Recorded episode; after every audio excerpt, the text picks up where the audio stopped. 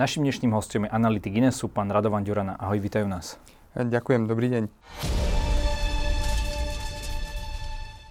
Ako je možné, že po tých rokoch, keď tá inflácia bola naozaj takmer nulová, tu máme teraz dvojcifernú? Ja by som použil prirovnanie kolegu Karpiša, eh, ktorý si vymyslel to slávne kečupové. Tá inflácia nie je niečo, čo prichádza kontinuálne, ale v istom momente sa prevalí a potom sa rozbehne. A toto sa viac menej stalo aj nám, že po dlhom období nulových úrokových sadzieb v eurozóne, po nejakom ekonomickom raste a rastie kupnej sily obyvateľstva, už tá kupná sila bola dostatočná na to, aby sa to premietalo do rastu cien. Ľudia boli ochotní platiť vyššie ceny a potom sa to už rozbehlo. Takže je to nejaký prirodzený ekonomický cyklus, ktorý je vždy zakončený takýmto niečím? Ono nie je úplne jednoduché povedať, že kedy sa to stane a, a ako sa to stane, uh, pretože do toho vstupuje aj demografia, môžu do toho vstupovať rôzne iné obmedzenia, politické, bezpečnostné, takisto uh, dostupnosť komodít alebo energií to môže ovplyvniť, ale uh, viac menej požičiavanie peniaza za nulu je neštandardný krok, ktorý na ktorý mnohí upozorňovali, že sa takto môže skončiť. Takže to bolo nejaké politické rozhodnutie, že politikom sa darilo vtedy, keď e, bola nejaká konjunktúra a preto teda e, nechali tie bankové inštitúcie takto lacno požičiavať peniaze, čím sa ten trh nejako tak nafúkol? Ak mohli by sme to vystopovať až niekde k tomu Draghiho vyhláseniu, že pre euro je ochotný vytlačiť nekonečne veľa peňazí, čo v danom momente pôsobilo ako upokojenie, ale tá Európska centrálna banka programy, ktorými prinášala likviditu, teda prostriedky na medzibankový trh, tak vytvárala prostredie pre riskantné investovanie alebo pre hospodársky rast, ktorý bol postavený na lacných a dostupných peniazoch. A zároveň týmto svojim správaním umožňovala štátom viesť takú fiskálnu politiku, keď mohli hospodariť s deficitmi a viac menej občanom mohli svojimi výdavkami posúvať ďalšie prostriedky. A jednoducho pokiaľ majú ľudia viac prostriedkov v peňaženkách, v úsporách sú ochotní viac nakupovať, pochopiteľne sa to potom prelieva v prípade Slovenska do rastu nehnuteľností, ktoré rástli už pred koronakrízou vďaka veľmi lacným a dostupným hypotekárnym úverom. Ako sú na tom hypotéky teraz? Eh, hypotéky sú stále eh, v eurozóne veľmi lacné. Česká republika, kde je základná sadzba okolo 8%, je už ale niekde úplne inde a tam došlo k výraznému poklesu, myslím, že viac ako o štvrtinu v objeme nových hypoték, takže tam tá úroková sadzba už spôsobuje to, že ľudia majú menší záujem o hypotéky. V Európe tým, že centrálna banka až teraz veľmi odvážne zvýšila sadzbu niekde na 1,25 základnú, tak sa to trošku zodvihlo, ale stále sú veľmi nízke tie sadzby. Očakávaš, že ľudia budú mať problém splácať svoje hypotéky, keď tie úrokové sadzby dorovnajú tú reálnu infláciu? Určite sa nájdú ľudia, ktorí uh, išli do tých hypoték s tým, že na hypotekárnu splátku dávajú 70 svojich uh, čistých príjmov. A pokiaľ potraviny, náklady na bývanie, náklady na pohonné hmoty vzrastú o uh, 10-20% a oni nebudú mať adekvátny nárast v ich mzdovom alebo podnikateľskom príjme, tak sa môžu dostať do problémov. Neprekvapilo by ma to. Spomínal si tie potraviny, to je ďalšia vec, čo dnes ľudí trápi. E, to ale asi nie je len o tom, že zrazu takéto skokové navýšenie cien je spôsobené len tým, že ľudia majú peniaze a sú za ne plať, ochotní platiť. Ono úplne skokové zase nie je. Tú infláciu pozorujeme už dlhšie. To nie je vec, ktorá začala teraz v júli, ale e, rast cien sme pozorovali už aj e, koncom minulého roka. A e, do tých potravín sa to prenáša postupne. Súvisí to aj s tým, že veľká časť potravín na európskom trhu sú európsky producenti, eh, ktorí za prvé musia platiť vyššie mzdové náklady svojim zamestnancom, tak ako rastli, rastla úroveň priemernej mzdy. Ono keď sa to zjednoduší, tak ako v našom prostredí ceny rastú 90 rokov, ako tie ceny rastú proste postupne vždy. A je len otázka, že či priemerná mzda, čistá priemerná mzda rastie rýchlejšie, ako je cenová úroveň. To je ten rast životnej úrovne alebo rast kúpnej sily. To sa na Slovensku viac menej dialo od roku 2008, že tá zvlášť po roku 2013, keď už sme sa začali vysporiadávať s tou 13-14% nezamestnanosťou, e, tak hospodársky rast spôsobil to, že kúpna sila ľuďom rástla, ale teraz e, inflácia je svojím spôsobom inflačná daň, ktorá ochudobní nás všetkých a reálne e, si budeme môcť kúpiť menej statkov a služieb, ako sme si mohli pred rokom a pol. Ale je toto teda úplne nejaký prirodzený proces, alebo politici do toho nejakým spôsobom mohli zasiahnuť, alebo zase nemohli zasiahnuť, že aký by bol ten, ten ideál, aby sme možno nezažívali tieto vysoké píky? Aby sme mohli vôbec poznať ten ideál, tak by sme uh, museli byť uh, v menovom systéme, kde nie je jedna centrálna banka, ktorá rozhoduje o tom, aká je úroková sadzba základná, tá základná cena peňazí, respektíve aký je výmenný kurz. Toto sú premenné, s ktorými centrálne banky pracujú a my ten ideál teraz nemáme. Akurát e, ja si teda myslím, alebo zastávam to krídlo v ekonomii, ktoré hovorí, že e, tieto umelé zásahy e, sa snažia vyžehlovať niektoré nerovnosti, ale keď je toho žehlenia moc, e, tak sa to potom vyvalí ako kečup a e, ono sa to do značnej miery teraz deje akurát, že je to teraz ešte zosilnené tým problémom e, s nedostatkom energií. K tomu sa ešte dostaneme. Ale prečo je teda dôležité pri tej inflácii zvyšovať tú úrokovú sadzbu? A prečo a čo to spôsobí teraz, ak, ak sa teda dostatočne nezvyšuje? Tá úroková sadzba ovplyvňuje to, za koľko peňazí sú si e, podnikatelia, ale aj spotrebitelia schopní zobrať úver. Čím je nižšia, tak tým sú podnikatelia ochotní vstupovať do riskantnejších projektov pretože tá návratnosť im vychádza už, poviem príklad, pri 2% sadzbe, pričom uh, dlhodobo bývali tie sadzby povedzme 4 až 5 Takže pochopiteľne sa púšťajú do viacerých uh, projektov. Na začiatku im to vychádza, oni zamestnávajú ľudí, oni prispievajú k tomu, že ľudia majú viac peňazí.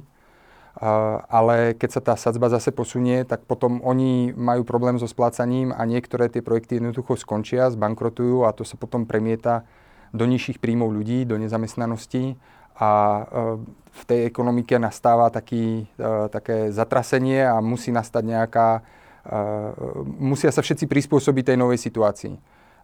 A pre tých spotrebiteľov to je presne ako hypotéka. Ak ja si môžem spotrebný úver zobrať za 7% a nie za 11%, tak si ho zoberiem o mnoho ľahšie a doprajem si akoby ten luxus.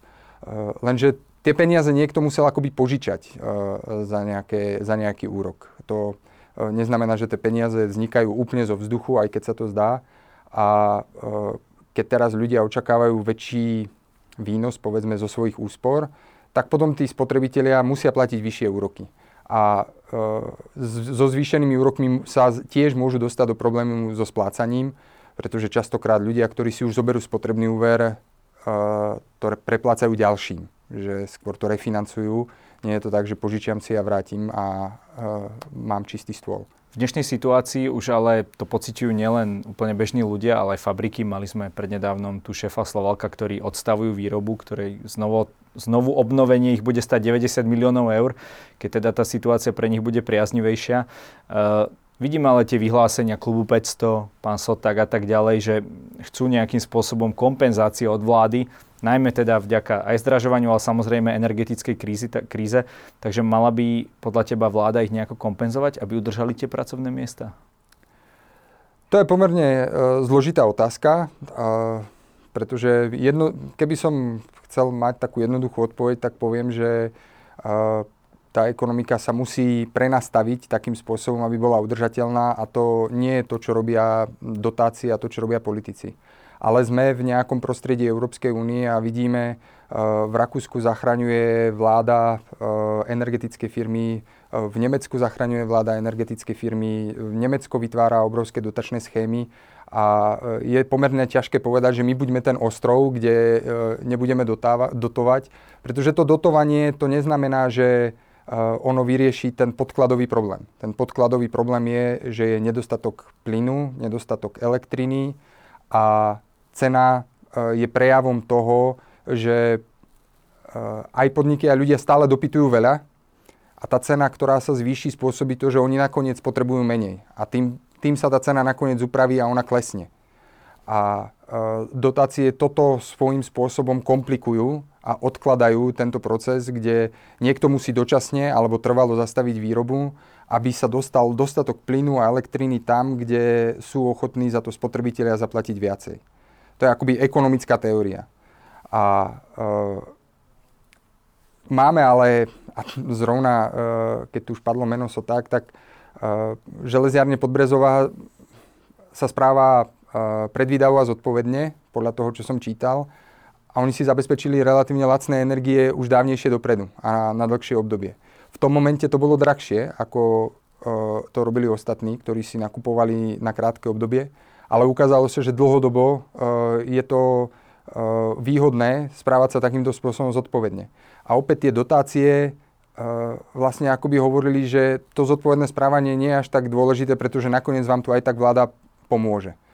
A to si myslím, že nepotrebujeme úplne. Ale nechcem tým povedať to, že my by sme nemali mať teraz žiadny systém, ako pomôcť podnikom, pretože je mi jasné, že z pohľadu politikov zamestnanosť by mala byť ako kľúčová vec alebo udržanie e, priemyselnej výroby, ktorá je pre Slovensko veľmi dôležitá. E, len nesmie to byť takým spôsobom, ako je to prezentované občanom. Poskytneme vám elektrínu tak, že e, budete platiť tak ako minule, že vám to nezdražie. Ono to zdražieť musí. A musí to zdražieť práve kvôli tomu, aby tie podniky, ktorých výroba není taká vzácna, aby ju zastavili. Uh-huh, takže nejaká, proste nejaká ďalšie ekonomické pravidlo. Ak teda ale by politici e, do tohto narvali tie peniaze, bavíme sa teraz čisto o Slovensku, čo sa teda ešte e, až tak, až tak nestalo, podľa toho teda, čo hovoria priemyselníci, e, čo to spraví s touto krízou? Dokážu oni zažehnať s tým, že to zaplatíme potom niekedy neskôr, alebo je to nejaké predlžovanie agónie? Keď sa pozrieme na tie energetické trhy, tak uh, vidíme nejaký dlhší trend, ktorý sa začal už uh, minulý rok na jar. Uh, a vidíme tam hlavne ten extrém, augustový extrém, keď sa aj cena elektriny dostala na tisíc, aj plyn vystrelil. Uh, ten extrém uh, vlastne vznikal už v situácii, keď sa dialo strašne málo obchodov uh, na energetických trhoch. Uh, ale uh, to, že tie ceny energií, aj keď keby som povedal hypoteticky, že na budúci rok v júni budeme mať toľko plynu, koľko potrebujeme, tak on bude aj tak drahší, ako bol v tom období predtým. V tom období predtým uh, bol ten uh, plyn uh, extrémne lacný a nebolo to dlhodobo udržateľné. Aj výroba elektriny bola kvôli tomu veľmi, alebo cena energií bola veľmi nízka. Neprinášalo to dostatočný profit na ďalšie investície, ktoré sú neustále potrebné. A v celom tomto sú potom ešte obnoviteľné zdroje, ktoré do toho dávajú takú istú neistotu a nepredvídavosť. A jednoducho, a aj keby teraz sa tým podnikom pomohlo, to neznamená, že za rok sa vrátime tam, kde sme boli v roku 2019 a elektrína nebude za 50 eur za megawatt hodinu, ale proste bude vyše 100, možno 150 a toto bude nová realita, na ktorú si budeme musieť všetci zvyknúť. A len treba povedať, že politici nemajú ako peňaženku, v ktorých majú dotácie. Politici si na tie dotácie musia požičať alebo zdaniť. A to už vytvára ďalší problém, že vlastne z jedného vrecka štát berie peniaze a dáva ich e, do nejakého druhého vrecka a to vyvoláva ako neefektivitu, lebo ten politik sa nakoniec bude musieť rozhodnúť, že či podporí každý podnik, alebo len tie, ktoré sú v dobrej kondícii. A, toto rozhodovanie spôsobuje to, že prežijú aj firmy, ktoré mali skrachovať, pretože nevytvárajú tak vzácný produkt. A, a zase zodpovedné firmy z toho nebudú mať nič, ale budú dotovať tie dotácie pre tie nezodpovedné firmy. Takže s tou dotáciou je vždycky aj tento problém. Čiže je to asi trošku náročné nájsť tam, nájsť tam ten správny balans. Uh, bavili sme sa tu o tých vysokých cenách energií. Do akej miery je za to zodpovedná vojna na Ukrajine?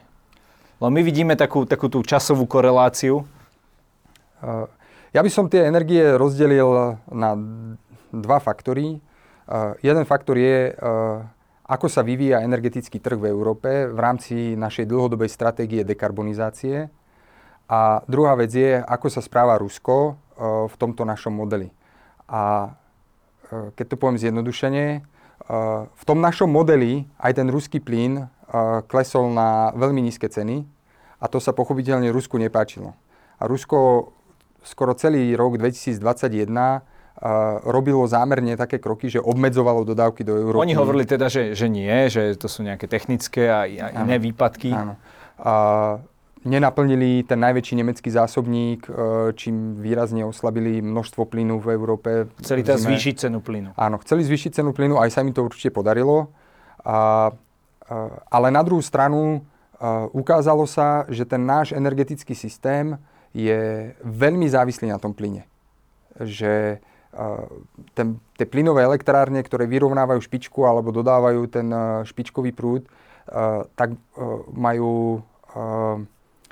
Oni existujú aj iné prostriedky, ktorými sa dá zabezpečovať energetická sieť. Nemusí to byť len plynová elektráreň. A tá je rýchlo zapnutelná. Tá je rýchlo zapnutelná, ale akoby Nemci zvolili stratégiu, že namiesto toho, aby sme do nekonečna spalovali uhlie, a namiesto toho, aby sme tu mali tie jadrové elektrárne, ktoré naši občania nemajú radi, ktoré sa im nepáčia, tak to na 20-30 rokov budeme ťahať z plynu, lebo máme super dohodu s Ruskom a budeme mať dve ohromné trubky a z toho Ruska budeme mať lacný plyn.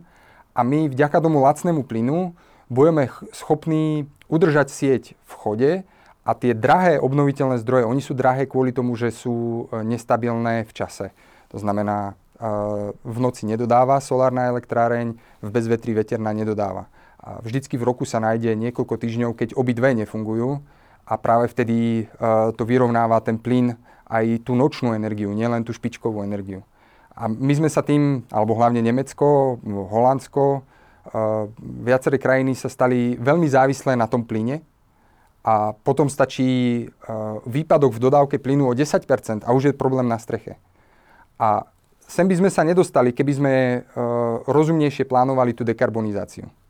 A pri tej dekarbonizácii, keby sme uznali, že kým nemáme vymyslené baterky, a to ešte nemáme vymyslené, a kým nemáme prepojenia cez Európu, ktoré by uh, lacný prúd z veterných elektrární vozil na juh a zase lacný prúd zo solárnych južných elektrární vozil na sever, tak si nemôžeme dovoliť uh, vypínať jadrové elektrárne, ale bohužiaľ uh, Nemecko zvolilo túto cestu. Je až uh, priam nepochopiteľné, že ešte aj v tejto situácii oni dnes vypínajú ďalšie tri jadrové elektrárne. Belgicko už rozhodlo o tom, že predlží životnosť jadrovej elektrárne. Aj zúfala Kalifornia rozhodla o predlžení jadrovej elektrárne, aby tá sieť to ustála. Uh, ale Nemci sa rozhodli, že nám dajú tento darček. A, uh, ale aby som to uzavrel, to Rusko využilo slabosť, ktorú sme si my tu dlhé roky budovali. Ako to je ale s cenou plynu teraz a respektíve s tou s našou závislosťou na Rusku? Podarilo sa nám prakticky, ako hovoril Richard Sulik, keď u nás bol, že sa odpojiť v závislosti od ruského plynu?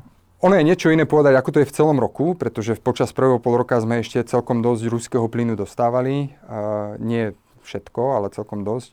Ale teraz sa už dostávame na úroveň, keď ho je 10% A e, z tohto pohľadu e, sa stalo niečo, čomu som ani ja neveril, že v priebehu pár mesiacov sa v rámci svetového trhu podarilo presunúť tie toky LNG tankerov, ktoré prichádzajú do Európy a u nás sa plnia zásobníky a tá zima vyzerá pomerne optimisticky oproti tomu, ako sme to vnímali pred dvomi mesiacmi alebo pred tromi mesiacmi. Takže ten medzinárodný obchod eh, a súkromní podnikatelia, ktorí produkujú ten plyn v Spojených štátoch amerických, dokázali vo veľkej miere nahradiť výpadok plynu z Ruska. A tá cena, tá cena ako reálne už klesla. Vidíme to aj na elektrine, aj na plyne. A pokiaľ zima nebude extrémne silná a nedôjde k nejakému veľkému uh, nedostatku a zároveň my budeme schopní ešte aj šetriť počas tej zimy, uh, tak by sme tú zimu mali prekonať a potom tá cena, uh, respektíve ten európsky trh sa ukáže, že si vie poradiť bez ruského plynu. A vieme si potom vykryť, keď sa bavíme čisto o Slovensku, tú spotrebu plynu, ktorú máme takými, práve takýmito loďami, lebo to bude nakupovať, ich budú, všetci ich budú potrebovať aj keď je pravda, že my sme jednou z najviac plynofikovaných krajín v Európe. budeme si to vedieť pokryť? Respektíve takto. budeme už potom plyn využívať menej? Nebudú vznikať nové plynové kotolne v, v panelákoch a tak ďalej? Ja ako analytik som není úplne spokojný s tým, ako komunikuje SPP ako štátny podnik, ktorý je zrejme hlavným nakupujúcim plynu, ktorý má dominantné postavenie na slovenskom trhu. Ale z vyjadrení, ktoré máme, tak je to kombinácia LNG, ktorý prichádza z juhu alebo z južných prístavov a zároveň je to norský plyn, ktorý prichádza zo severu. A ono paradoxne sú krajiny, napríklad Egypt, eh, ktorý zúfalo potrebuje cudzú menu, eh, sa rozhodol obmedziť eh, spotrebu elektriny, aby mohol nimi nakúpený plyn predávať v Európe za vysokú cenu. Ten plyn končí u nás. Na druhú stranu Čína, India zase nakupujú ruský LNG plyn, nakupujú ho viacej a ten, ktorý oni mali nakúpený z arabského polostrova alebo z Ameriky, tak ten posielajú do Európy a predávajú ho tu na takže ten trh sa takýmto spôsobom upravil. My ako si nemôžeme povedať, že nemáme ruský plyn, pretože tieto zámeny toho plynu vlastne spôsobujú, že ten Rus stále predáva uh, ten plyn, ale nakoniec sa k nám dostane a uh, ja si myslím, že tie kapacity tých LNG terminálov v nasledujúcom roku narastú do takej miery a napoja sa na tú existujúcu uh, sieť, my tým, že sa teraz otvorilo to prepojenie k Baltskému moru cez Polsko, tak to bude veľká výhoda. Ale na Slovensku plyn stále tečie z Ruska. My ako nie sme úplne odstrihnutí od ruského plynu. Na Slovensku aj do Maďarska stále ruský plyn tečie. A zrejme sa toho budeme aj politicky e, ťažko vzdávať. Teraz, keď sa viedla tá debata na európskej úrovni o tom, že by bol strop e, na cenu ruského plynu, tak mi prišlo, že mm, je to akoby zbytočné, ako kým nám tečie, tak ho využívajme. To množstvo, ktoré k nám tečie, nie je nejak rozhodujúce a to množstvo nemá žiaden vplyv na dĺžku trvania konfliktu. My už teraz vieme, že už tým obmedzením, ktoré nastalo, že Rusko sa dostáva do finančných problémov, e, do stratového rozpočtu. A vlastne cieľom Európy je mať naplnené zásobníky a mať k dispozícii ten plyn ešte predtým, ako sa začne čerpať zo zásobníkov. A to, že časť z neho, malá časť, bude ruská, uh, tak to zvýši šance, že to prežijeme s menšími škodami. A prišlo by mi to zbytočné sa odstrihnúť od tohto zdroja. Ono to už vyzeralo že tie sankcie príliš nefungujú, lebo na základe tých vysokých cien um, týchto energonosičov naozaj ten Putin lifroval, lifroval do, do tej svojej štátnej kasy, ale je to asi hra s veľkými číslami, že ak, ak sa raz tá cena zníži, a ten odber poklesne, tak zrazu je vo veľkých problémoch. Takže zafungovali sankcie? Uh, je, takto. Keby sme tu mali záber, ako Putin podpisuje končíme na Ukrajine, vzdávame to, tak by sme mohli povedať, že e, k tomu prispeli. Ešte stále to nemáme. Ešte stále nevieme, aké bude ďalšie kolo v tomto, ale e, def- určite si myslím, že Rusku sa skomplikovala ekonomická situácia a to výrazne a majú problém uh, s dostatočnými príjmami od iných subjektov, pretože oni ten plyn nevedia presunúť do Ázie, pretože na to nemajú plynovody a takisto aj na tú ropu nemajú solventných, bohatých zákazníkov, alebo majú ich výrazne menej, ako mali doteraz, takže im to stiažilo situáciu. A oni tie sankcie, ja si myslím, že ešte viac zaberie to, ak Európa si dokáže poradiť bez ruského plynu, ako samotné sankcie. Pretože zrazu uh, vyjednávacia sila Ruska bude niekde úplne inde, ako bola pred dvomi rokmi, keď sa bavili o otvorení Nord Stream 2. Čo by sme mali robiť tu my na Slovensku? Uh, mali by sme nejakým spôsobom zmeniť ten energetický mix, možno využívať nejaké nové zdroje, ako napríklad nejaké kontrolované výruby a potom z toho využívať biomasu alebo nejakú geotermálnu energiu. V tejto situácii krok číslo jedna je šetriť. A šetriť s elektrinou, šetriť s plynom a šetriť s teplom.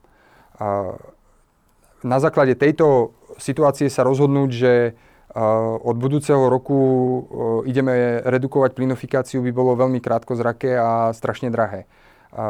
myslím si, že by sme si mali nakresliť skôr nejaký postupný obrázok, ale zároveň by sme si e, mali e, povedať, koľko to bude stáť, pretože my vlastne teraz platíme aj za ten proces e, dekarbonizácie európskej energetiky, ktorý bol v posledných rokoch sa veľmi zrýchloval a, a bol tam taký tlak na pílu, že zvyšujeme, vlastne každé dva roky sa zvýšili ciele obnoviteľných zdrojov a podobne.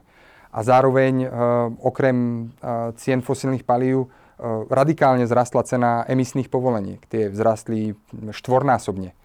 A toto sa prenáša do cien energií, to ako aj my platíme v našich energiách za emisné povolenky.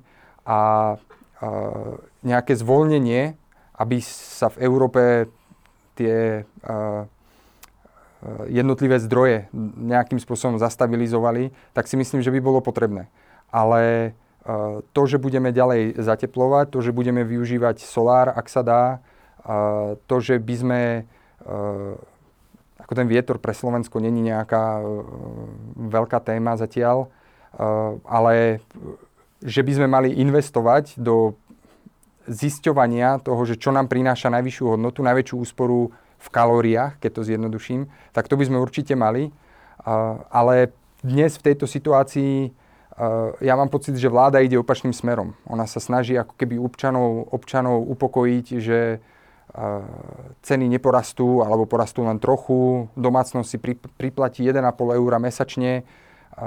To sú presne veci, kvôli ktorým ľudia nebudú šetriť, ale mm, my tú cenu na trhu máme práve kvôli tomu, aby nám pomáhala šetriť. Ona nám dáva tú informáciu, ako veľmi máme šetriť. Takže si taký proti nejakým takým energetickým šekom alebo a takýmto záležitostiam? Proti plošným. Uh, myslím si, že by mali byť adresné, že by sa mali dotýkať domácností, ktoré majú problém zaplatiť uh, uh, svoje náklady na bývanie a v, nejaké, v nejakom primeranom množstve. Uh, tak aby uh, človek, ktorý e, má doma elektrické vykurovanie, e, on proste potrebuje jednoznačný stimul, že toto nie je efektívny spôsob vykurovania a treba riešiť tepelné čerpadlo a podobne. A e, to vytvára samozrejme otázku, kto to zaplatí. Či si to zaplatíme my, alebo očakávame, že štát nám to zadotuje, aby sme mohli mať lacnejšie energie a a to už sa dostávame aj do toho, že to je taký redistribučný proces. Celá táto transformácia energetiky, tá dekarbonizácia vlastne vedie k tomu, že uh, niektorí ľudia sú dotovaní a niektorí to musia zaplatiť.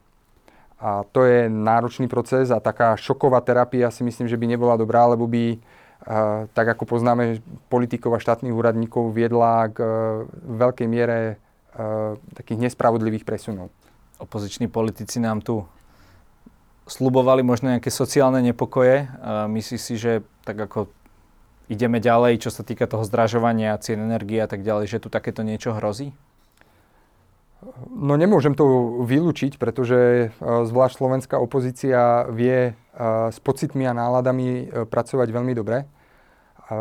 Ale myslím si, že tí ostatní politici by mali zodpovedne a vytrvalo vysvetľovať, že toto nie je problém, ktorý sa dá vyriešiť správnym politikom. Toto je problém, ktorý musíme ako ekonomika, a dalo by sa povedať ako európska ekonomika, akoby vydržať, pretrvať a postaviť tu základy, na ktorých sa bude dať budovať niečo udržateľné, ale nemôže to byť hneď a to, že sa budeme mať tento a nasledujúci rok horšie, tak uh, s tým treba počítať. Takže hovorí, že ak Fico, Blaha a spol uh, tu nevyprodukujú sociálne nepokoje, tak sami od seba nebudú. No, ja som ekonom, toto nie som sociológ, aby som takéto niečo predvídal. Uh, ale myslím si, že politici uh, vplývajú na, na tú intenzitu tej nespokojnosti. Sme teraz v tej najhoršej situácii, čo sa týka cien, energií, zdražovania a tak ďalej, aká bola v histórii Slovenska? Takto, ako kto si pamätá liberalizáciu po, v 90. rokoch, uh, keď uh, tak to bol najväčší šok, pretože dovtedy boli skoro všetky ceny regulované a nastavené, nemenili sa 20 rokov, chlieb 6 korún, mlieko 2 koruny a to bolo proste fixné a to sa nemenilo. A zrazu sa ukázalo, že tá cena sa môže aj hýbať. To, na toto ľudia neboli zvyknutí. Takže to, čo ľudia zažili počas začiatku 90. rokov, bolo určite intenzívnejšie ako toto. pretože dnes navyše sme už súčasťou toho svetového obchodného celku. V 90. rokoch by neboli LNG tankery. Keby sme nemali plyn, tak máme vtedy obrovský problém. O mnoho, o mnoho väčší, ako máme teraz.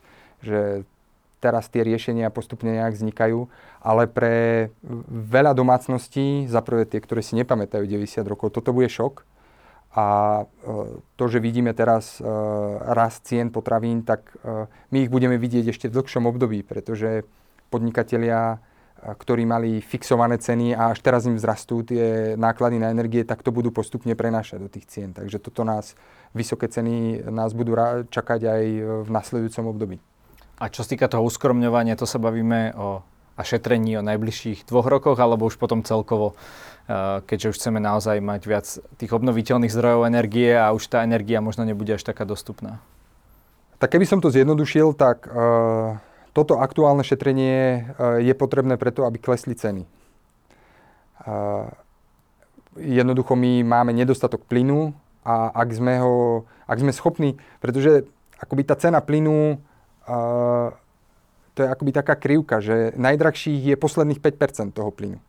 My už máme teraz 80% plynu. Ale tých posledných 5 bude najdrahších. A keď tie sa nám podarí ušetriť, tak sme strašne veľa ušetrili, lebo sme nemuseli zaplatiť za ten super najdrahší plyn. Aha, čiže e, najskôr vykupujeme ten lacný, až potom, keď sa ten lacný minie, tak potom e, tie rôzne podniky nakupujú tie, tie drahé, aby si dotlačili tie zásobníky. No, e, úplne takto by som to uh, neinterpretoval, ale takto. Uh, ten plyn, ktorý je už v Európe aj v zásobníkach, uh, on bol, povedzme, drahý. Teraz vlastne všetky krajiny a všetci obchodníci, aj kvôli tomu záväzku Európskej únie, naplňte to na 80% tak uh, sa snažili nakupovať. Keď sa pozriete na nemeckú výrobu, tak vidno, že oni idú uhlie, uhlie, uhlie a ten plyn len veľmi málo a všetok plyn dávajú do zásobníkov, aby mali dostatok e, v zásobníkoch toho plynu. Ale e, to stále neznamená, že sme nahradili celý ruský výpadok. A nám tam bude stále chýbať tých posledných 10% a zohnať tých posledných 10% na svetovom trhu alebo hoci kde inde bude tých najdrahších. A preto je potrebné ako v tomto období šetriť.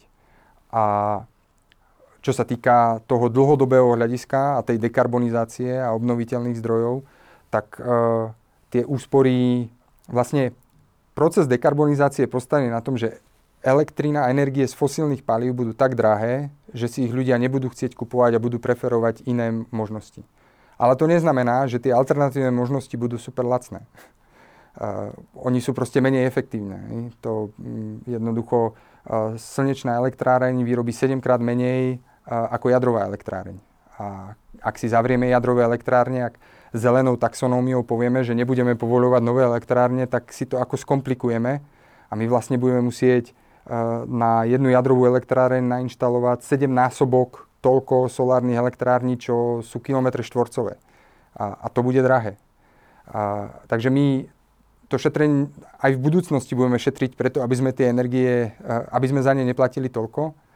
A e, potom je tam ten environmentálny aspekt, jednoducho, či chceme alebo nechceme to CO2, čo zase mnoho ľudí ako s tým nesúhlasí a dá sa tomu do istej miery rozumieť, že tento rok otvorí Čína a India niekoľko desiatok nových uholných elektrární. Tak ale, ale majú tam aj nejaké zelené projekty, predsa v, v niektorých tých ano. mestách sa nedá dýchať, aj, aj Amerika má rôzne zelené projekty, takže každý sa tak trochu snaží, nikto si nechce to životné prostredie úplne znehodnotiť. Áno, áno, len je to taká otázka, ako uh, my by sme mohli byť uh, o mnoho viacej zelení, keby sme uh, boli ochotní dať na to polovičku dôchodkových úspor našich. Že by sme sa vzdali uh, tých pôžitkov, ktoré si sľubujeme od tých našich peniazí. My by sme to mohli mať už teraz o mnoho viacej, len je to drahé. A teraz je otázka, ako rýchlo máme napredovať uh, pri tých uh, nákladných obnoviteľných zdrojoch. Uh, I napriek tomu, že solár veľmi zlacnel, to neznamená, že teraz sa človeku ten solár bez dotácie už oplatí. On to nie je až tak jednoduché, nehľadiac na to, že čakáš 8 mesiacov, kým ti ho vôbec nainštalujú. Že proste nemáme na to kapacity. Že ono to do budúcna zlacnie ale to neznamená, že my budeme mať lacnejšie energie a budeme proste furt nútení uh, rozmýšľať nad tým, že či tou energiou neplitváme uh, na ako to má byť. Pretože ja by som sa ešte vrátil k tým podnikom, ktoré my vlastne od priemyselného sektora chceme, aby sa elektrifikoval. Ale keď je drahá elektrina, tak je to strašne náročné sa elektrifikovať. A uh, to Slovalko je taký pekný príklad toho, pretože on mal priamy kábel na jadrovú elektráreň a tak to, to bolo explicitné, že je to proste zelená výroba. Uh, lenže cena elektriny odráža aj cenu emisnej povolenky. A to aj z tej jadrovej elektrárne, aj keď jadrová elektrárne v podstate neemituje.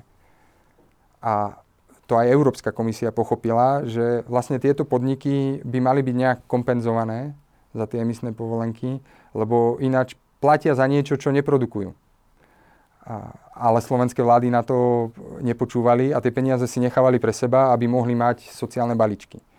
A e, takýto mm, nezodpovedný prístup k tej dekarbonizácii potom vedie k tomu, že tá produkcia odtiaľto odchádza do zahraničia, kde nakoniec môže generovať viacej emisí ako tu na. A keď chceme urobiť akoby rýchlu zmenu, ktorá nie je premyslená alebo nie je odfázovaná, tak to nemusí dopadnúť dobre. Radovan, každý u nás má na záver priestor odkázať našim divákom to, čo sám chce. Nech sa ti páči. Uh, ja by som chcel, aby boli uh, poslucháči alebo diváci trpezliví. Zažívame teraz náročné obdobie, ale uh, ja verím uh, schopnostiam človeka a vynachádzavosti podnikateľov a myslím si, že tieto dobré časy, ak nám to politici moc nepokazia, uh, zase prídu. Ďakujem za rozhovor. Ďakujem.